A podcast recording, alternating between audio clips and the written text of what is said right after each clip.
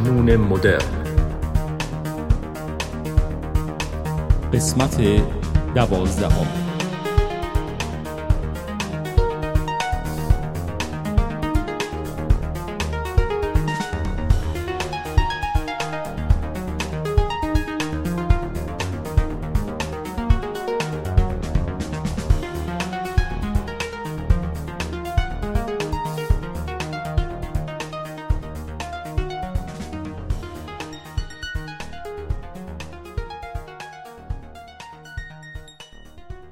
می‌دونی پاییز اومده؟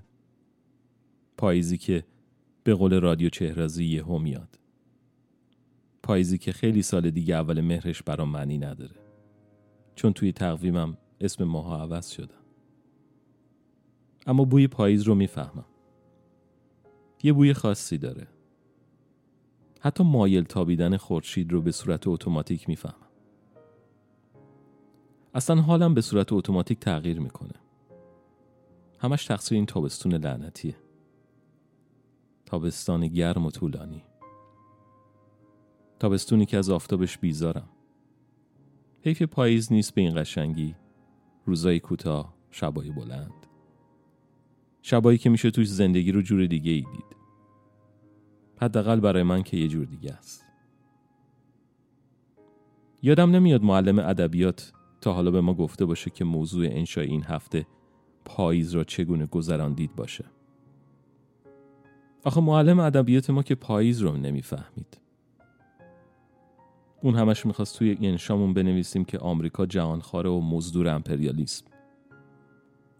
وقتی هم اون کلمه ها رو می نوشتیم می گفت ببر سر صف برای بقیه بچه ها بخون. اصلا همون بهتر که اول مهر توی تقویمم نیست. چرا باید معلمای روانی که داشتیم رو به یاد بیارم؟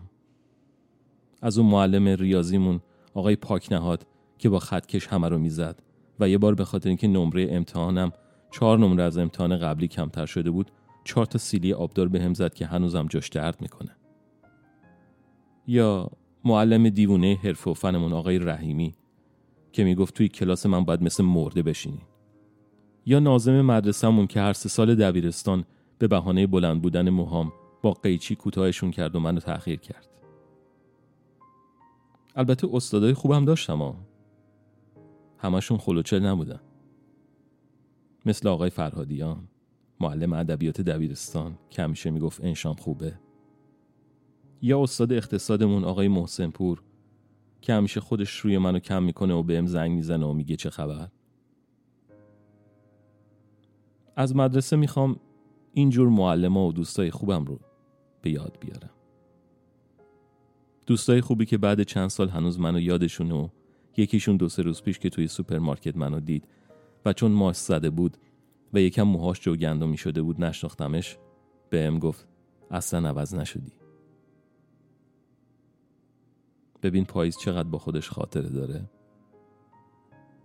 شما شاید برعکس من فکر کنین و بگین پاییز غمگینه و افسردگی میاره. و هزار تا درود بفرستیم به تابستون. اما من که از رو نمیرم. من پاییز خودم رو می‌خوام. پاییزی که توش اول مهر نباشه. بازم به قول رادیو چهرازی نگاه نارنگی ها رو نگاه نارنجی ها رو به زبان حال با انسان سخن میگیم. سلام. مجنون مدرن هستم و شما به قسمت دوازدهم پادکستم گوش می‌دید.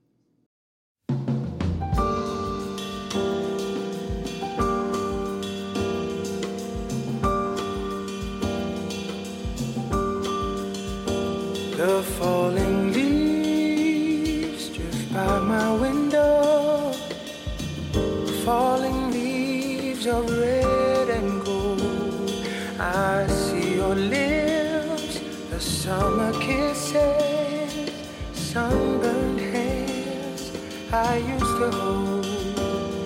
Since you went away, the days grew long.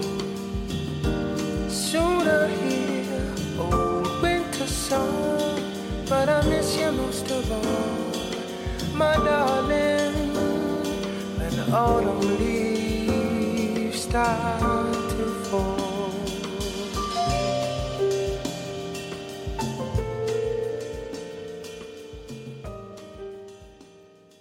سی‌ام سپتامبر یعنی امروز روز جهانی پادکسته. این روز رو به شما تبریک میگم که شنونده جدی پادکست هستی. به مارک مرون که پادکست WTF رو تهیه می‌کنه و خودم شنونده پروپا قرصش هستم تبریک میگم.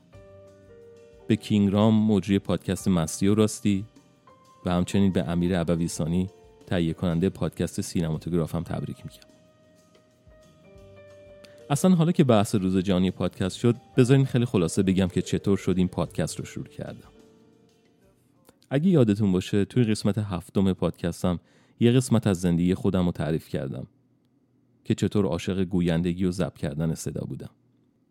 اون علاقه رفت تا وقتی که تقریبا 20 سالم بود و توی یه شرکتی کار می‌کردم و همکارام از علاقه من به دوبله و گویندگی باخبر شدم. به اصرار اونا رفتم توی کلاس گویندگی ثبت نام کردم. یعنی امتحان دادم و قبول شدم و رفتم سر کلاس.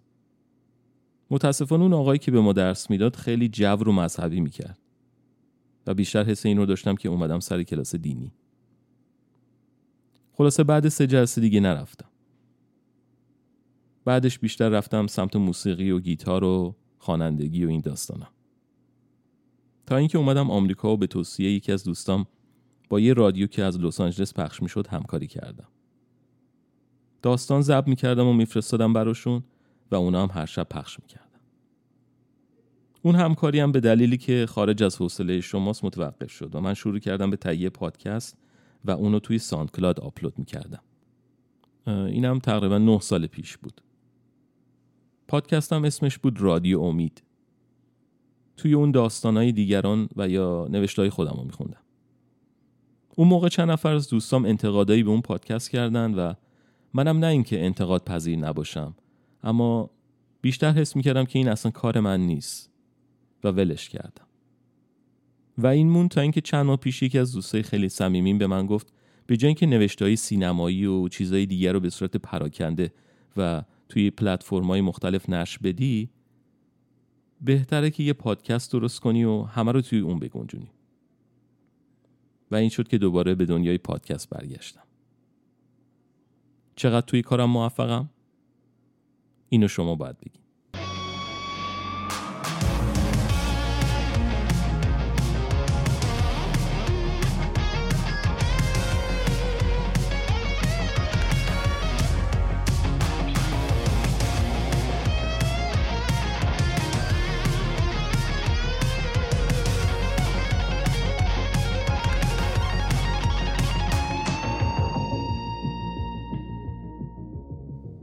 امروز می‌خوام دو تا گروه خوب موسیقی رو به شما معرفی کنم. اولیش اسمش هست لندن گرامر. یه گروه انگلیسی ایندی پاپ که از سال 2009 فعالن. اعضاشون هانا رید، دن راتمن و دومینیک میجر هستن. اولین آهنگی که ازشون شنیدم اسمش هست Rooting for You.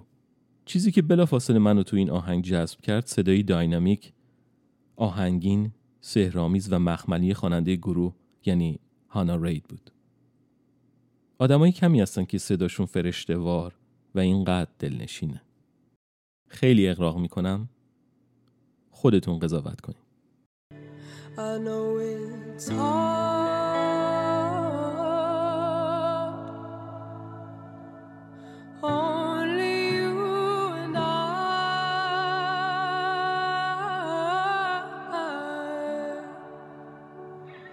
Is it all for me?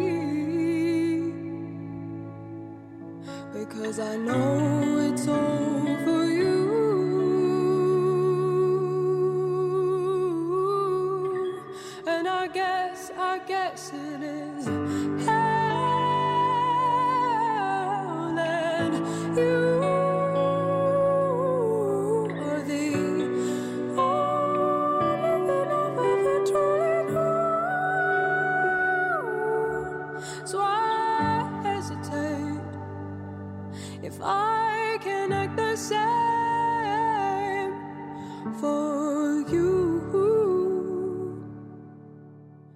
دامنه صدای هانا خیلی خوبه و می‌تونه صدای بم و زیر رو به زیبایی اجرا کنه. آهنگاشون یه نیم نگاهی به دنیای مدرن ما داره و سبکش منحصر به فرده. هم امروزیه و هم اصالت خودشو داره.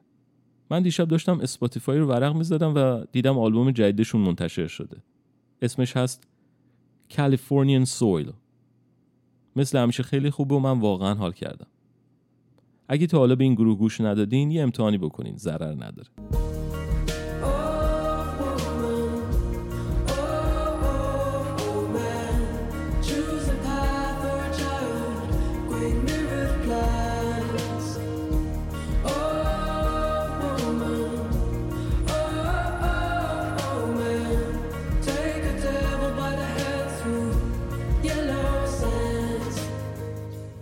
گروه بعدی که می‌خوام معرفی کنم اسمش هست Airbag. یه گروه در ژانر space rock و progressive گروهشون چند تا دوست دبیرستانی بودن که وقتی کنسرت پینک فلوید رو در تور آلبوم Division Bell دیدن خیلی روشون تاثیر گذاشت و تصمیم گرفتن یه گروهی تشکیل بدن. نروژی هستن و در سال 2000 گروهشون استارت خورد. پنج تا آلبوم دارن و جالبه براتون بگم که من سیدی یکی از آلبوماشون رو با امضای تمام اعضای گروه دارم. اولین بار دوستم علی جردن ایربگ رو به من معرفی کرد و من ازش خیلی ممنونم. آهنگاشون فوق العاده قوی هست و اجرای خیلی تمیز و شیکی دارن. سولوهای گیتار توی آهنگاشون خیلی الهام گرفته از سبک گیتار نوازی دیوید گیلموره. و بعضی وقتا انگار داریم به یه آلبوم جدید از پینک فلوید گوش میدیم. توصیه می‌کنم اگر به این ژانر علاقه دارین و می‌خواین با این گروه آشنا بشین آهنگ Call Me Back از آلبوم The Greatest Show on Earth رو بشنوید.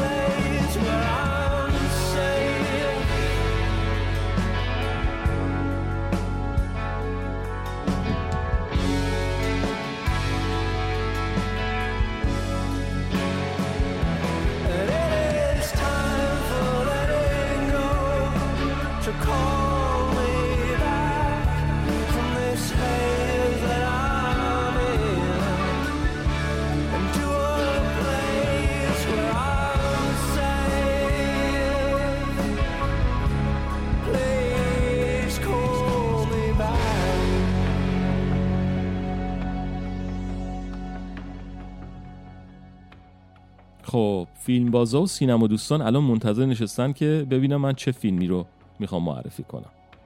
یه فیلم دیدم به نام کودا. کارگردانش سیان هدر و بازیگراش امیلیا جونز مارلی متلین و تروی کاتسور. داستان زندگی خانواده که همشون ناشنوا هستن به جز دختر خانواده. بیشتر از این داستان رو لو نمیدم. فقط بگم که خیلی خوش ساخته. شاید بگین داستانش خیلی تک خطی و تکراریه ولی به نظر من بازی ها حرف نداره و وزنه فیلم بیشتر روی بازی ها میچرخه. جالبه بدونین که بازیگرایی که نقش افراد ناشنوا رو بازی می‌کنن خودشون در دنیای واقعی هم ناشنوا هستن. نمره من به این فیلم ده از ده. فیلم بعدی ستیل واتر به کارگردان تام مکارتی و بازی مت دیمن کمیل کاتن و ابیگل برسلین داستان یه پدر هست که از آمریکا میره به فرانسه که به دخترش کمک کنه از زندان آزاد شه کل فیلم خیلی تلخه و به نظرم کمی هم طولانیه. دو ساعت و 20 دقیقه است و من حسم این بود که می‌تونست توی دو ساعت هم خلاصه بشه. بازی مد عالیه جوری که خودم غافلگیر شدم. حتی کارگردان خیلی روی زبان بدن این بازیگر کار کرده. جوری که مت دیمون میستاد و دستاش رو بغل خودش نگه می داشت خیلی به شخصیتش کمک می‌کرد. برای یه بار میارزه ببینین این فیلمو. نمره من هفت از ده. فیلم بعدی اسمش هست The Warriors. کارگردان مایکل موهن با بازی سیدنی سوینی جاستین سمیت و بن هاردی. داستان یه زوج جوون که میان توی آپارتمان زندگی کنن و از پنجره خونهشون به صورت اتفاقی شروع می‌کنن همسایه روبرویی رو دید زدن.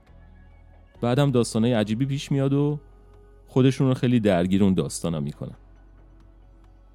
البته خدای اینجور فیلم ها دیگه همتون می‌دونید فیلم پنجره عقبی هیچکاکه که خیلی زیبا و تمیز یه فیلم هیجان انگیز رو با چاشنی دید زدن از پنجره به ما نشون میده. این فیلم The Warriors تا حدی تونسته یه فضای تعلیق و هیجان انگیز درست کنه. ولی بعضی جاها میفته توی دام غافلگیری های عجیب و غریب و از مرحله پرت میشه.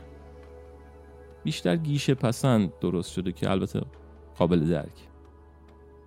نمره من 6 از 10 یه فیلم دیدم از وودی آلن به نام A Rainy Day in New York. دو تا بازیگر جوون خوب داره. تیموتی شالامی و ال فانینگ. و جالبه که سلنا گومز هم بازی می‌کنه. من نمی‌دونم چرا منتقدا تو سایت IMDb نمره کم دادن به این فیلم ولی من خیلی حال کردم. بازم مثل همیشه یه داستان باحال شوخی با مزه موزیک جاز نیویورک و خب بابا دیگه چی می‌خواین همین فردا همین فیلم رو ببینیم. نمره من ده از ده. یه فیلمم رفتم تو سینما دیدم به نام Cry Macho به کارگردانی و بازی کلینت ایستوود یه داستان خیلی خطی چند تا منظره زیبا و یکم مکزیکم نشون میده. مردمم توش اسپانیش حرف می‌زنن و همین. ها از سواری هم داشت یه ذره. نمره من 6 از ده. فیلم آخرم بگم چی دیدم؟ آه زیاد گفتم. حالا بذارینم بگم دیگه. بذارین توی لیستتون. فیلم کریر یا پیک به زبان فارسی یا قاصد کارگردانش دومینیک کوک و بازی بندیک کامبرباچ و ریچل برازنان بندیک که می‌دونین فیلم دکتر استرنج رو بازی کرده بود و ریچل هم که سریال خیلی خوب خانم میزل شگفتانگیز یا The Marvelous Miss میزل رو بازی کرده بود. این فیلم داستان واقعی بازرگان انگلیسی که به یه جاسوس روسی در زمان جنگ سرد کمک می‌کنه. و در این بین داستانهایی براشون پیش میاد. برای من فیلم حس یه تاتر خیلی حرفه‌ای رو داشت که داستانش رو بسیار عالی تعریف می‌کنه. بازی بندیک که مثل همیشه عالی و دکور صحنه با توجه به وقایع مربوط به سالهای 1960 خیلی خوب کار شده. بعضی از حرکت های دوربین رو تو این فیلم نفهمیدم. که چرا باید توی همچین فیلم استفاده می‌شد؟ بیشتر به فیلم حالت فیلم های جیمز باندی رو القا می کرد در صورتی که داستان فیلم بیشتر جاسوسیه تا اکشن. از دیدنش پشیمون نمیشین و نمره من هشت از ده.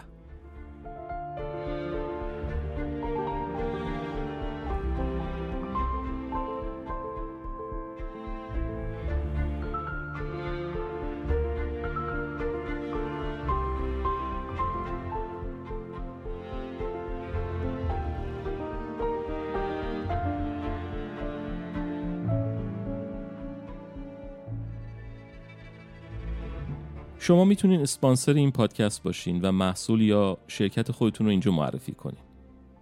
برای اطلاعات بیشتر و همچنین برای اینکه با من در ارتباط باشین می‌تونین ایمیل بزنین به مجنون مدرن at gmail.com اینستاگرام هم هست مجنون مدرن و در توییتر هم هستم با هندل مجنون ام.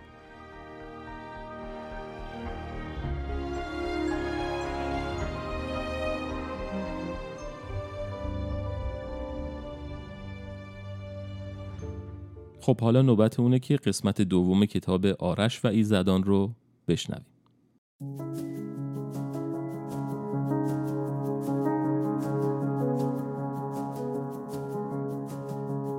آرش و ایزدان. نوشته میشل آهونسیان.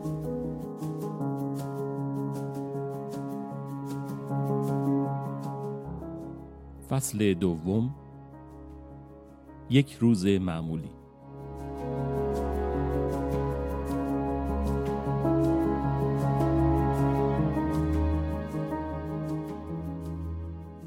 اولین چیزی که شما باید در مورد من بدونین اینه که من یک پسر بسیار بسیار معمولی و نرمال هستم.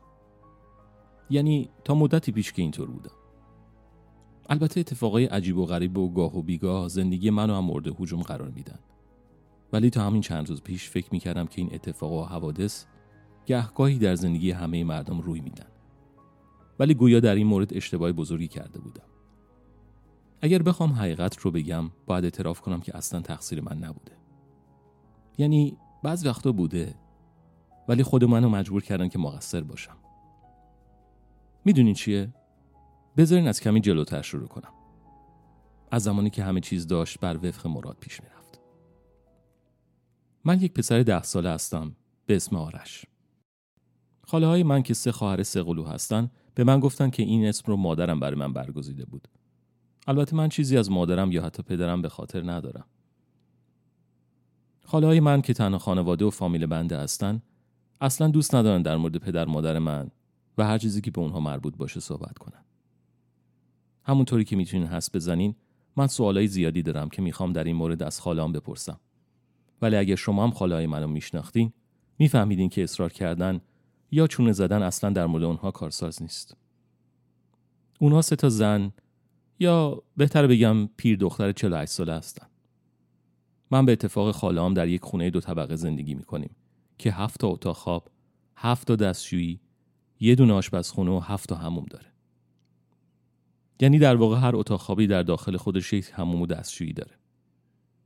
می‌دونم یه کمی عجیب به نظر میاد.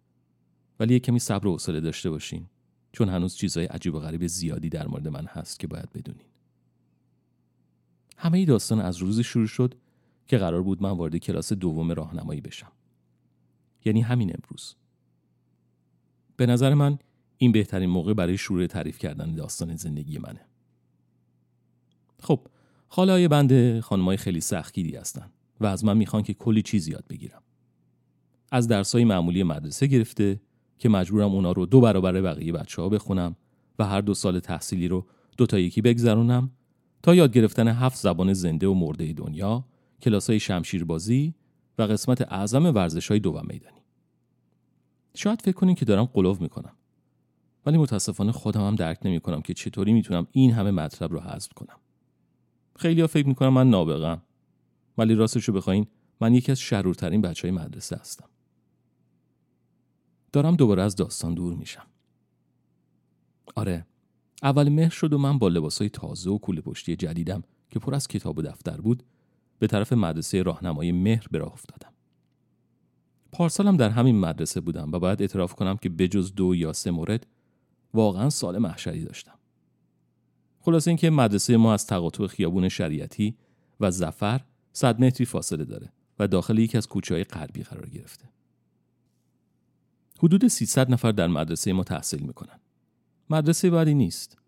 ولی خیال نکنین همه بچه ها پولدار و ثروتمند هستن.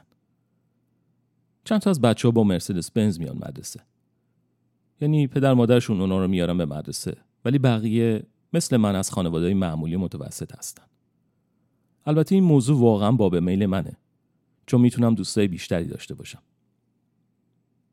امروز گویا با اولین روز پاییز هوای تهرانم حوض کرده ابری باشه باد نسبتا تندی میوزید و نازم مدرسه که آقای وزیری باشن سعی می‌کرد تا مراسم صبحگاهی خیر مقدم و آغاز سال تحصیلی رو به سرعت تموم کنه. مدیر مدرسه یعنی آقای سلطانی هم همون کنار سکو یه جایی ساکت و آروم ایستاده بود و زیر چشمی گوش و کنار حیات مدرسه رو برانداز می‌کرد. تعدادی از والدین هم در پشت صفای دانش آموزان به دیوارهای حیات تکیه داده بودند. ولی معلوم بود که وزش باد گرد و خاک رو بدجوری به چشم و گوش اونا وارد می‌کرد. چون هر کسی یه چیزی رو جلوی صورتش گرفته بود. خانوما از لبه روسری استفاده می‌کردن و آقایونم از دستمال کاغذی یا دستاشون بعد از مراسم صبحگاهی به سر کلاس رفتیم و همونطور که می‌تونین حدس بزنین اولین کلاس ما ریاضی بود خب من اگرچه همیشه از همه درس 19 یا 20 میارم ولی از درس ریاضی بیشتر از هر درس دیگه متنفرم.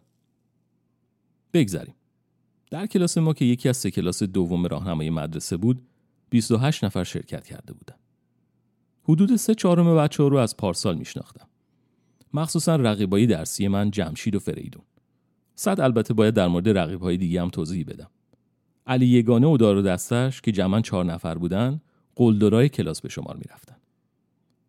همه اونا به جز علی که سه سال درجا زده بود دو سال رفوزه شده بودن. با این حساب دار و دسته علی نسبت به من که همش ده ساله بودم پنج یا 6 سال بزرگتر دیده می شدن. خب در این مورد باید بگم که شانس با من یار بود چون اگرچه من فقط ده سالم بود ولی هیکلم چیزی از بقیه همکلاسیام کم نداشت. در واقع به جز دو نفر از همکلاسیام کسی دیگه ای تو مدرسه نمی‌دونست که من چند سالمه. میبخشین شاید بهتر بود مدیر و نازه مدرسه رو هم به اون دو تا همکلاسی اضافه می‌کردم. چون پرونده من دست اونا بود. راستش رو بخواین تا اون روز علی رو اینقدر خوشحال و خندان ندیده بودم. اگرچه دو ردیف عقبتر از من و در ستون بغلی نشسته بود ولی می‌تونستم بغل چشمی زیر نظر داشته باشمش.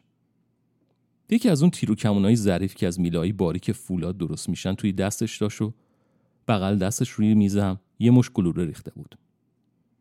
همون تیرایی که از خم کردن سیم آهنی یا سیم کلفته برق به شکل عدد هفت یا هشت درست میشن. خب من بچه ترسویی نیستم. ولی اگر شما هیچ وقت گرفتار بلای این تیرها نشده باشید باید توضیح بدم که جای برخوردشون تا یکی دو روز قرمز باقی میمونه. صد البته اگر هدفگیری توسط گاو قول پیکره مثل علی انجام شده باشه. اولین تیر درست پنج دقیقه بعد از نشستنم روی نیمکت به پشت سرم اصابت کرد. قبل از اون صدای آخ و اوخ یه دو نفر دیگه هم در اومده بود. سر کردم همین اول کاری خونسردی خودم از دست ندم. مخصوصا که اتفاق عجیب دیگه ای افتاده بود. جمشید که پارسالم رقیب ممتاز بنده به شمار می‌رفت و تونسته بود همیشه منو مجبور کنه که در رتبه شاگرد دوم قرار بگیرم دوست صمیمی من به شمار نمی‌رفت. من سال گذشته روی نیمکت کلاس با فریدون یعنی شاگرد سوم کلاس میشستم ولی امروز فریدون اصلا با من احوال پرسی نکرده بود و درست جلوی درب کلاس روی اولین نیمکت نشسته بود. در مقابل آقا جمشید خرخون که تا حالا به جز کلمه درود تقریبا حرف دیگه ای با من رد و بدل نمی‌کرد اومده بود و درست بغل من نشسته بود. می‌دونم عجیبه ولی همونطور که گفتم از وقتی خودم رو شناختم اینجور اتفاقای عجیب برای من معمولی بود. معلم هنوز سر کلاس نیومده بود و من مشغول خانوندن جای اصابت تیر اول علی بودم که یک دفعه تیر دوم درست خورد بغل سرم و حتی قسمت بالای گوشم از این حمله درمون نموند. شاید یه خود زیاده روی بود چون بلند شدم و در حالی که سینم رو از هوا پر می‌کردم با قیافه عصبانی به طرف نیمکت علی رفتم. این هم یه چیز دیگه ای که شما باید در مورد من بدونین. اصلا حوصله زورگوها و قلدرا رو ندارم. اگه بدونم که احتمال داره زورم به اونا می‌رسه فوری دعوا رو شروع می‌کنم که یه وقت لقب ترسو و بزدل روی من نذارن. خلاصه علی یگانه که به خودش مطمئن بود حتی از جای خودش بلندم نشد. منم همین که به بغل نیمکت اون رسیدم دستم رو به سرعت جلو بردم تا تیرکمون رو از دستش در بیارم. ولی علی آقا کاملا آماده این حمله بود و با سرعتی بیشتر از سرعت دست من دست خودش رو به همراه تیرکمون به زیر میز برد. ولی وقتی علی عقب رفت و دست من بدون تومه موند چشمم به اون تیرایی روی میز افتاد که مثل تپه کوچیک درست وسط میز جمع شده بودن. علی هم متوجه شد که من به اونا نگاه می‌کنم ولی چون دستاش زیر میز بودن نتونست جلوی عکس العمل منو بگیره. همون دست راستم رو که جلو برده بودم رو به سرعت به سمت انبوه تیرها بردم و با یک حرکت همه رو ریختم روی کف کلاس. درست بین به پرواز در اومدن تیرها از روی میز و سقوط اونا به سمت زمین به یک باره تمام بچه های کلاس بلند شدن و سرپا ایستادن. ولی چون من پشتم به تخت سیاه و در به ورودی بود گویا متوجه ورود معلم ریاضی به سر کلاس نشده بودم. همونطور که یک نیشخند تمسخرآمیز به علی تحویل می‌دادم به سرعت برگشتم تا برم سر جای خودم. ولی کم مونده بود که مستقیم برم داخل شکم معلم تازه ریاضی. خانم معلم درست پشت سر من ایستاده بود و با اون چشمای عصبانی و ابروهای گره کرده که از فرط هیجان یکیشون داخل اون یکی فرو رفته بود داشت به چشمای من نگاه می‌کرد. پارسال که اومدم مدرسه راهنمایی توی مدرسه معلم خانم نبود و همه دبیرا آقا بودن. ولی گویا امسال شرایط عوض شده و باید اقرار کنم که شرایط به صورت جالبی عوض شده بود. کسی که دماغ تو دماغ من ایستاده بود قدی داشت که فقط سه انگوش از من بلندتر بود.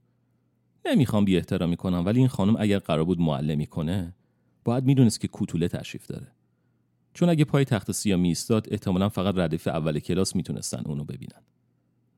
دومی موضوع جالب این بود که این خانم اصلا خانم نبود بلکه صورتش نشون می‌داد که یه دختر 15 یا 16 ساله بیشتر نیست. در واقع اولین چیزی که باعث تعجب من شد این بود که چرا بچه ها با دیدن اون سرپا ایستاده بودن. خب شاید بگید همه منتظر معلم بودن و این تازه واردم اونچنان با ابهت و قاطعیت بالای سر من ایستاده بود که در هیچ کس شکی باقی نمون که ایشون معلم ریاضی باشن. خانم معلم جدید بعد از چند ثانیه نگاه کردن به چشمای من دست چپ خودش رو بالا آورد و با انگشت اشاره خودش مستقیم به نقطه وسط بین دو چشم و بینی من اشاره کرد و با صدایی که بیشتر به صدای یک آدم نظامی یا کسی که کارش همیشه فرماندهی دیگران باشه گفت آرش سلطانی؟ اگه یک بار دیگه کلاس منو به هم بریزی از همین چراغ سقف اتاق حلقاویزت می‌کنم حرفی که معلم تازه وارد زد به اندازه قیافه دست چپ خانم که روبروی صورت من قرار داشت تعجب آور نبود در واقع اصلا تعجب آور نبود چون این دختر خانم 16 ساله دستی داشت که با قیافه صورتش جور در نمی اومد. دستای این خانم بیشتر به دستای خانم هفتاد یا حتی 90 ساله شبیه بود. با ناخونهایی که حداقل به اندازه دو سانتیمتر از انگشتا بلندتر بودن و تازه رنگشون سیاه زغالی بود. منظورم این نیست که اونا رو سیاه لاک زده باشه بلکه به طور طبیعی سیاه بودن. درست مثل این بود که این خانم قبل از اومدن سر کلاس ناخونا، انگشتا و قسمتی از دست خودش رو داخل جوهر سیاه و توسی فرو کرده بود و بعد از اینکه مطمئن شده بود که جوهر خوش شده اومده سر کلاس. من بچه چندان ترسویی نیستم ولی این یارو داشت بدجوری روی من تاثیر میذاشت. بدون اون که حرفی بزنم سرم رو پایین انداخته و آروم از کنار معلم جدید رد شدم و رفتم روی نیمکت نشستم. معلم تازه وارد همین که از نشستن من مطمئن شد همونطور که هنوز انگشتش به روبرو اشاره می کرد روی پای خودش چرخید و با قدم های سریع به سمت تخت سیاه رفت. دقیقا نفهمیدم از کجا تونست گچ پیدا کنه ولی همین که به پای تخت سیاه رسید با همون دستی که مشغول اشاره به صورت من بود روی تخت اسم خودش رو نوشت. تا حالا معلم چپ دست ندیده بودم ولی سیاهی اون دستا بیشتر از چپ دستی خانم منو تحت تاثیر قرار می‌داد. اولین دلیلی که به ذهن من رسید این بود که شاید خانم معلم ما سرطان پوست یا چیزی مثل اون گرفته و به همین دلیل دستاش این رنگی شدن. اسم من خانم شیرازه. امیدوارم که امسال اوقات بسیار هیجان انگیزی با هم داشته باشیم. خانم معلم که حالا به جای اخم و ابروهای گره کرده یه لبخند بزرگ روی صورتش نقش بسته بود بعد از معرفی خودش شروع کرد به توضیح دادن برنامه کاری خودش و اونچه که از بچه ها انتظار داشت. من که کلی سوال برام پیش اومده بود برگشتم و از تنها کسی که کنارم نشسته بود پرسیدم هی جمشید این یارو از کجا اسم منو بلد بود؟ من تا حالا اونو ندیدم. جمشید که دستاشو زیر میز پنهان کرده بود و گویی از موضوعی به خصوص ترسیده به نظر می رسید مرتب سر خود رو به اطراف میچرخاند و بعد از اینکه چند لحظه مردد ماند گفت حتما پرونده تو رو مطالعه کرده. خب تو جزو شاگردای خیلی خوب هستی. در واقع بهترین شاگرد مدرسه هستی. حتما خواسته بدون کلاسی که قرار اداره کنه چه جور شاگردایی داره اگرچه این خیلی بعید به نظر می رسید ولی چون از کسی مثل جمشید بعیدتر به نظر می رسید که منو بالاتر از خودش معرفی کنه از دنبال کردن موضوع صرف نظر کردم و گفتم دستاشو دقت کردی؟ جمشید به یک بار مستقیم نشست و در حالی که با دقت به معلم ریاضی خیره شده بود گفت دستاش؟ مگه دستاش چه اشکالی دارم؟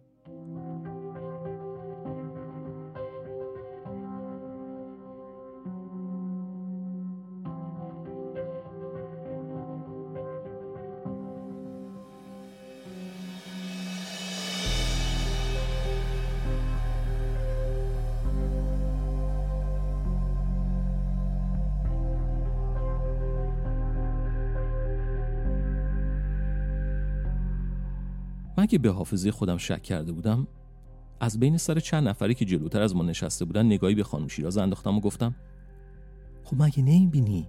دستاش سیاه سیاهن درست مثل اینکه اونا رو داخل قبر کرده باشه. جمشید دوباره پیاپی و به ترتیب به صورت من و بعد به معلم نگاه کرد و دست آخر با تعجب و کمی درماندگی گفت. تو در مورد کی صحبت می‌کنی؟ منم که دیگه داشتم صبر و حوصله خودم از دست می‌دادم و خیال می‌کردم جمشید داره منو مسخره می‌کنه گفتم خب خانم معلم. ولی گویا این کلمات با صدایی بلندتر از اونچه من می‌خواستم از دهنم بیرون پریده بودند. چون همه بچه ها به طرف من چرخیدم و خانم شیراز گفت بله چیه؟ چیزی می‌خوای بپرسی؟ من که کاملا شوکه شده بودم بلند شدم و ایستادم و بعد از یک مکسی طولانی گفتم خب خانم می‌خواستم بپرسم که قبل از امتحانات سلس اول چند تا امتحان میان ترم می‌گیرین؟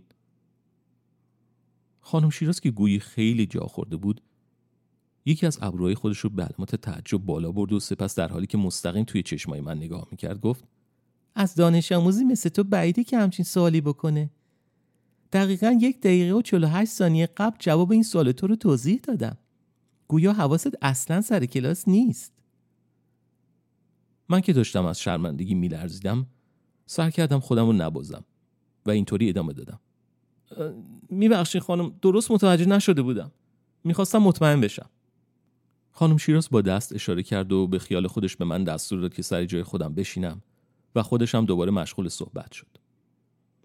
همونطوری که داشتم میشستم دوباره نگاهم به دستای معلم افتاد و متوجه شدم که سیاهی دستا تا بالای مچ دستاش گسترش یافته. شاید این تخیل من بود یا اینکه واقعا مسئله با حافظه من اتفاق افتاده بود. شایدم دوباره داشتم خواب می‌دیدم. ولی این بعید به نظر می رسید چون تا حالا هیچ وقت رویاهای من مدرسه و کلاس درس رو به من نشون نداده بودن همین که نشستم و کمرم به پشتی نیمکت چسبید دست راست جمشید محکم مچ دست منو گرفت و به شدت فشرد. شاگرد اول کلاس سرش رو به طرف من آورد و در حالی که سعی می‌کرد در گوشی صحبت کنه گفت ما باید از اینجا بریم بیرون. من نگاهی به سمت معلم انداختم و گفتم از کجا؟ از کلاس بریم بیرون. جمشید مچ دست منو رها کرد و ضمن اینکه دوباره دستاشو به زیر میز می‌برد تا مشغول یک کار مخفیانه شود سر خود رو به چپ و راست چرخوند و گفت از کلاس از مدرسه و شایدم از این شهر. خب باید اعتراف کنم که این موضوع حتی برای من یه مقدار زیادی عجیب و غریب جلوه می‌کرد. حالا می‌تونستم تا 98 درصد مطمئن باشم که این سناریو واقعا داشت در یکی از رویاهای من اتفاق میافتاد. درست تا حالا صحبت چندانی با جمشید نکرده بودم ولی جمشید برای نه ماه تمام سر کلاس ما می نشست و کلی با هم وقت گذرانده بودیم و می‌تونم با قاطعیت بگم که جمشید یکی از معقولترین و باهوشترین آدمایی بود که من میشناختم. ولی این یارو که در خواب بغل دست من نشسته بود داشت ادا یک دیوونه رو در می آورد آره حالا دیگه شک نداشتم که همه اینا جزوی از یک رویاست. ولی متاسفانه اتفاقاتی که در چند دقیقه بعد از اون افتاد دوباره به من ثابت کرد که کاملا در اشتباه بودم. در بین توضیحات درسی خانم شیراز پلک زدنهای عصبی من برای گرفتن یک تصمیم در مورد رویا یا واقعیت بودن وضعیت و حرکت های مخفیانه جمشی در زیر میز ناگهان در به کلاس باز شد و دو نفر دیگر وارد کلاس شدند. دو دختر خانم خیلی جوان دیگر. هر کدوم از این تازه واردین مقداری ورق کاغذ در دستاشون داشتم ولی چیزی که واقعا توجه منو جلب کرد دستای سیاه رنگ اونا بود که درست مثل دستای خانم شیراز به نظر می رسید. همین که دخترای جدید وارد کلاس شدن خانم معلم لبخندی زد و گفت اینا دستیارای من هستن. سپس خانم شیراز خطاب به دخترای تازه وارد گفت خواهش می‌کنم جلوی هر کدوم از دانش آموزان یک ورق از اون اوراق امتحانی رو قرار بدین تا بتونیم کارمون رو شروع کنیم. به جز دستای سیاه رنگ تازه واردین چیز عجیبی در مورد این دخترها به نظرم نرسید. اونا درست مثل هر دختر پانزده یا شانزده ساله دیگه دیده می شدن. روپوش سیاه، مقنعه سیاه که تمام سر و صورتشون رو پوشونده بود و شلوارایی که از پارچه‌ای به رنگ قهوه‌ای تیره دوخته شده بود و واقعا به رنگ بقیه لباسات می. ولی از اونجا که این به نظر من یه خواب و خیال بود هیچ تعجب آور نبود که بقیه بچه از ورود این همه دختر کم سن و سال به یک کلاس پسرونه اصلا تعجب نکرده باشن. اینکه هیچ تازه مشغول لبخند زدنم بودن دخترهای تازه وارد به صورت از یک نیمکت به یک نیمکت دیگه رفتن و در ظرف کمتر از ده ثانیه یه ورق ساده و سفید امتحانی رو جلوی هر دانش آموز برای میز قرار دادن. همین که به آخر کلاس رسیدن و کارشون تمام شد برگشتن و به سرعت به سمت تخت سیاه رفتن و در کنار خانم شیراز و دست به سینه ایستادن. من که مثل آدمای جادو شده محو تماشای دخترای تازه وارد بودم متوجه شدم که لبخند رفته رفته داره بزرگتر میشه. وقتی دیگه جایی برای گشاد شدن اضافی اون تبسم باقی نموند چشمایی دو تازه واره که تا چند ثانیه پیش معمولی و قشنگ جلوه می‌کرد با رنگ قرمز و زرد شروع به درخشیدن کرد و من متوجه شدم که یه چیزی داره میسوزه چون یک جور بوی سوختگی به بینی من می‌خورد. همین که سرم رو پایین انداختم تازه متوجه شدم که کاغذهای سفید رنگی که جلوی من و بقیه بچه ها قرار داشت مشغول سوختن هستن ولی به جای آتش و دود سفید و خاکستری یه نوع دود نارنجی و سبز از اونا بلند می‌شد.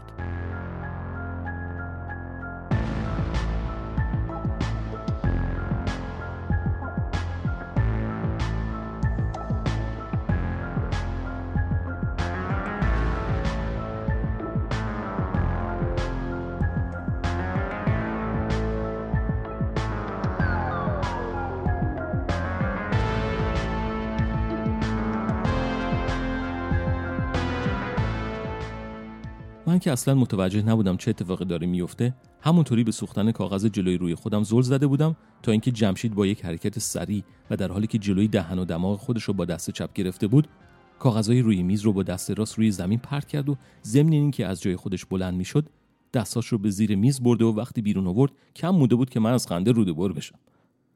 ولی قبل از خندیدن من صدای فریاد کوتاهی از سمت درب کلاس شنیده شد و وقتی سرم رو بالا گرفتم متوجه شدم که بچه های کلاس دارن یکی یکی از هوش میرن.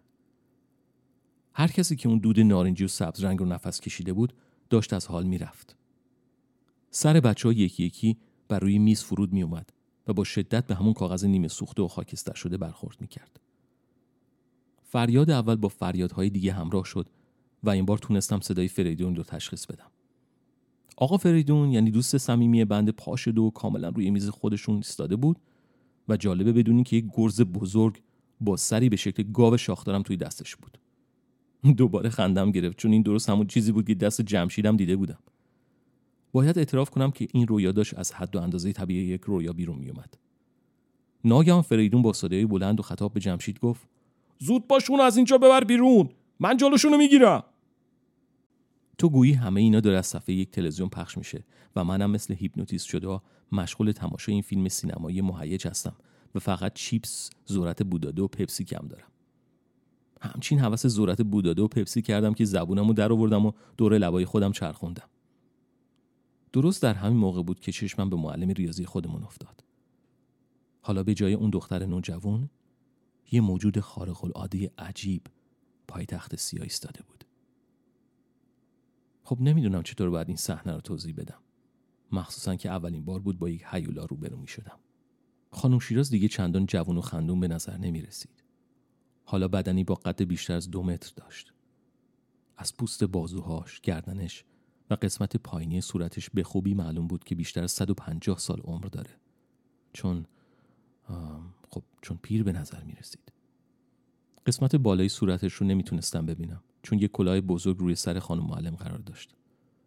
البته این کلاه که میگم شاید درست نباشه در واقع بعدا به من گفتن که اون کلاه تاج خانم شیراز بوده بگذریم تاج خانم شیراز از چیزی مثل یک آبکش نیمی کروی و بزرگ درست شده بود ولی به جای سوراخ‌های کوچیک دارای بریدگی های زخیم و عمیق بود که مانند نقش و نگار خیلی قشنگی تمام تاج رو در بر گرفته بودند. جنس این تاج احتمالا از فلز بود چون رنگای سیاه و طلای اون واقعا مثل طلا و آهن سیغل خورده می درخشید. قسمت جلویی کلاه خانم شیراز که درست روی چشمای اون قرار داشت با های دودی یا بهتر بگم دو تا شیشه عینک کاملا گرد و سیاه تزین شده بود. ولی اطراف شیشه عینک دست چپ یعنی در قسمت بالا و طرف چپ اون سه تا شیشه عینک دیگه هم مثل همون قبلی ها دیده می‌شد.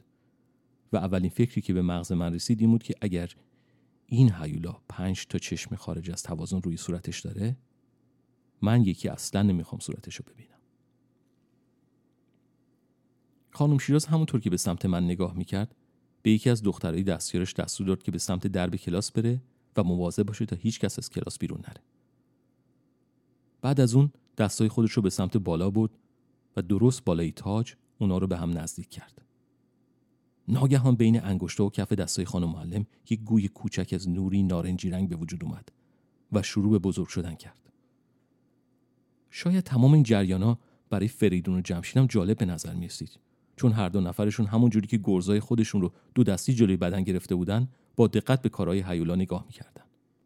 فریدون وقتی اولین جرقه نور بین دستای خانم معلم رو دید با یک پرش از روی نیمکت به هوا پرید و همونطور که به سمت دربی کلاس خیز برمی داشت گرز بزرگ خودش رو بالای سر برد تا موقع فرود اومدن هر چیزی که جلوش بود رو از بین ببره. دستیار معدب خانم معلم که در جلوی درب بسته کلاس قرار داشت و تا اون موقع مثل تمام دخترای نوجوان دیگه مدرسه ای با روپوش و مغنه خودش معدبانه و خبردار ایستاده بود به یک باره جلوی چشم من منفجر شد و از داخل این انفجار یک جنگجوی خارق‌العاده شگفت‌انگیز به جای اون دستیار معدب بیرون پرید. احتمالا نمونه این دخترای جنگجو رو داخل کارتونای تخیلی و افسانه ژاپنی و کتابای مصور نقاشی دیده باشین. ولی اون چیزی که سر کلاس ما ظاهر شد دیگه تخیل و افسانه نبود. چون اولین کاری که کرد بلند کردن سپر بزرگ و بیزی شکل خودش بود. سپری که درست مثل کلاه خانم معلم ریاضی از آهن یا فولاد و فلزی که من فکر می‌کنم طلا باشه ساخته شده بود و به همون صورت دارای بریدگی و نقش و نگارای تو خالی بود مطمئن هستم اگه دختر جنگجو سپر خودش رو بالا نمی آورد گرز فریدون نه تنها دختر بیچاره رو طرف می‌کرد بلکه اونو مثل یک مورچه زیر خود له می‌کرد ولی وقتی گرز فریدون با اون شدت به سپر برخورد کرد جرقه هایی از محل برخورد بلند شد و دوست بنده فریدون همونطور که پریده بود با شدت به عقب پرت شد. حالا می‌تونم با خیال راحت بگم که آقا فریدون شایسته نمره 20 بود. چون با وجود اون ضربه شدید و چرخ زدن در هوا تونست به فاصله 3 متر عقبتر و با دوتا پاش روی یک میز دیگه فرود بیاد. البته بچههایی که سرشون روی میز بود گویا شانس آوردن چون فریدون سر هیچ کدوم رو زیر پای خودش آبگوشتی نکرد. جمشید با دست یقه پیراهن منو گرفت و کاری کرد که من مجبور بشم از سر جای خودم بلند بشم و از داخل نیمکت برم بیرون. وقتی بالاخره برای بار دیگه چشمم به سمت تخته سیاه افتاد یک درد شدید و سوزناک تمام آرنج منو فلج کرد. فکر می‌کنم مدیر و نازم و حتی تمام بچه های مدرسه صدای ناله گوش خراش منو شنیدن خب اگه شما هم توسط یکی از اون تیرها یا بهتره بگم پیکانهای واقعی که مخصوص تیر و کمونه مورد اصابت قرار می گرفتید حتما فریادتون به آسمون می رسید. مخصوصا اگر اون پیکان از طلا درست شده بود و از جلوی کتف شما بدنتون رو سوراخ می‌کرد و سر خونی و قرمزش از پشت بدنتون بیرون می‌زد. وقتی درد به من مهلت کافی داد تا چشمای خودم رو باز کنم متوجه شدم که دختر دستیار دومی که هنوز در داخل روپوش و روسری به سر می برد مشغول آماده کردن تیر بعدیه. توی دستش به جای تیر و کمون معمولی یه دونه از اون اسلحه های مدرنتر مخصوص پرتاب پیکان قرار داشت که با ماشه و مثل تفنگ معمولی عمل می‌کنن. جمشید دیگه منتظر آماده شدن اسلحه دستیار نشد. محکم مچ دست منو با کف دست راست خودش گرفت و در حالی که منو به سمت پنجره کلاس می‌کشید گرز خود که در دست چپ بود رو به شدت به سمت شیشه پنجره پرت کرد. حالا دیگه مطمئن بودم که داخل خواب یا رویا نیستم. چون اینو می‌دونستم که احتمال نداره توی خواب از درد فریاد کشیده و تمام صفات اونو تحمل کنید و در عین حال بیدار نشین. گوی نارنجی رنگی که بالای سر معلم مشغول بزرگ شدن بود حالا به اندازه یه توپ دولایه پلاستیکی به نظر می رسید و من اصلا دلم نمی‌خواست بدونم که این اسلحه عجیب قراره چه بلایی سر من در بیاره. مخصوصا که یک پیکان مسخره عهد باستانی تقریبا نصف بدن منو فلج کرده و مسئول سیاهی رفتن چشمام به شما می‌رفت. پنجره های کلاس ما برخلاف سپر کاملا فضایی دخترک جنگجو هیچ گونه مقاومتی در برابر گرز گاوسر جمشید نشان نداد و بعد از برخورد ذرات شیشه چوب و البته امواج صدای حاصل از انهداب اونا به همراه گرز جمشید به سمت حیات مدرسه به پرواز در اومدن. در میان درد وحشتناک شونه من و عجله جمشید برای کشیدن همون دست فلج شده و صدای نره های فریدون که سعی می‌کرد تا خودش رو بین ما و گروه معلم و دستیاراش قرار بده چشمای من موقعی باز شد که فهمیدم ما داریم از لبه پنجره کلاس خودمون که در طبقه دوم ساختمان مدرسه قرار داشت به سمت حیات میپریم. شاید بگین خب آرش یه طبقه ارتفاع که چیزی نیست. ولی اگر شما هم اولین بارتون بود که از ارتفاع چهار متری میپریدین مسلما احساس منو درک می‌کردین از لحظه پرش به بعد رو چندان خوب به یاد ندارم. چون گویا تیری که توی شونه من جا خوش کرده بود علاوه بر اینکه خودش فضایی به نظر می رسید یه نوع زهر فضایی هم با خودش داشت که بدجوری حال منو به هم ریخته بود. همینقدر می‌دونم که جمشید در همان حال سقوط به طرف حیات گرز خودش رو در وسط زمین و هوا قاپید و بعد از رسیدن به زمین شونه خودش رو زیر بغل من جا داد و بنده رو کشون کشون از حیات مدرسه بیرون برد. شاید سه یا چهار کوچه دور شدیم. شایدم بیشتر چون من نیمه بیهوش بودم و درست حالیم نمی‌شد که زمان داره چطور میگذره. خلاصه جمشید بالاخره منو در میون دو تا پراید سفید رنگ روی زمین قرار داد و اولین چیزی که گفت این بود که گردن بند من کجاست. قبل از اینکه بیهوش بشم دوبار پلک زدم. بار اول شله آتیشی که بین شاخهای گاو سر گرز جمشید شله می‌کشید جلوی چشمم بود و بار دوم داشتم به فرود یک پرنده خیلی بزرگ که از آسمون پای می اومد نگاه می‌کردم. شاید این تخیل من بود ولی بدن اون پرنده درست مثل این میمون که از آتیش ساخته شده و صد البته پراید بغل دست ما در مقابل اندازه اون پرنده حرفی برای گفتن نداشت. ای کاش در اون لحظه که از هوش می‌رفتم یه نفر پیدا می‌شد و به من می‌گفت که اون روز معمولی ترین روز بقیه عمر من خواهد.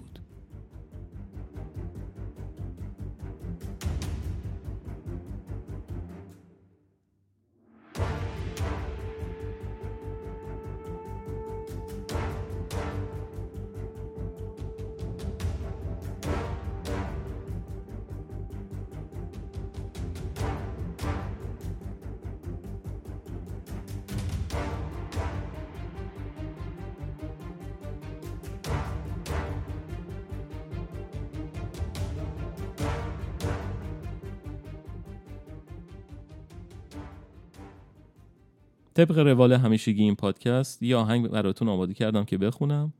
ترانه ساقی میخاران که آهنگ فارسی یه ترانه قدیمی هست از آهنگ ارمنی ساری آخچیک و ترکیش هم همون ساری گلین هستش. این آهنگ رو ویگرم خونده و یه خواننده خیلی خوب که اتفاقا اجرای این ترانش خیلی گل کردم اونو خونده به نام آیدا خلیلی. خب پس این شما و این هم ساقی میخاران و شما مواظب خودتون باشین تا اپیزود بعدی.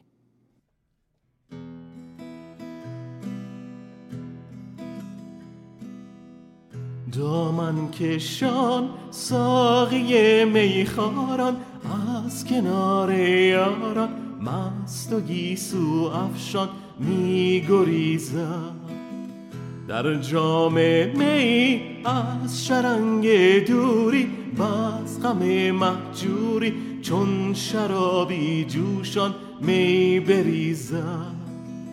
دارم قلبی لحظان ز غمش دیده شد نگران. ساقی میخاران از کنار یاران مست و گیسو افشان می گریزد. دارم چشمی گریان برهش روز و شب بشمارم تا بیایم. آزرده دل از جفای یاری بی وفا دلداری ماه افسونکاری شب نخفتم. با یادش تا دامن از کف دادم شد جهان از یادم. راز عشقش را در دل نهفتم. از چشمانش ریزد به دلم شور عشق و دامن از کف دادم شد جهان از یادم. راز عشقش را در دل نهفتم. دارم چشمی گریان برهش روز و شب بشمارم تا بیایم. دارم چشمی گریان برهش روز و شب بشمارم تا بیایم.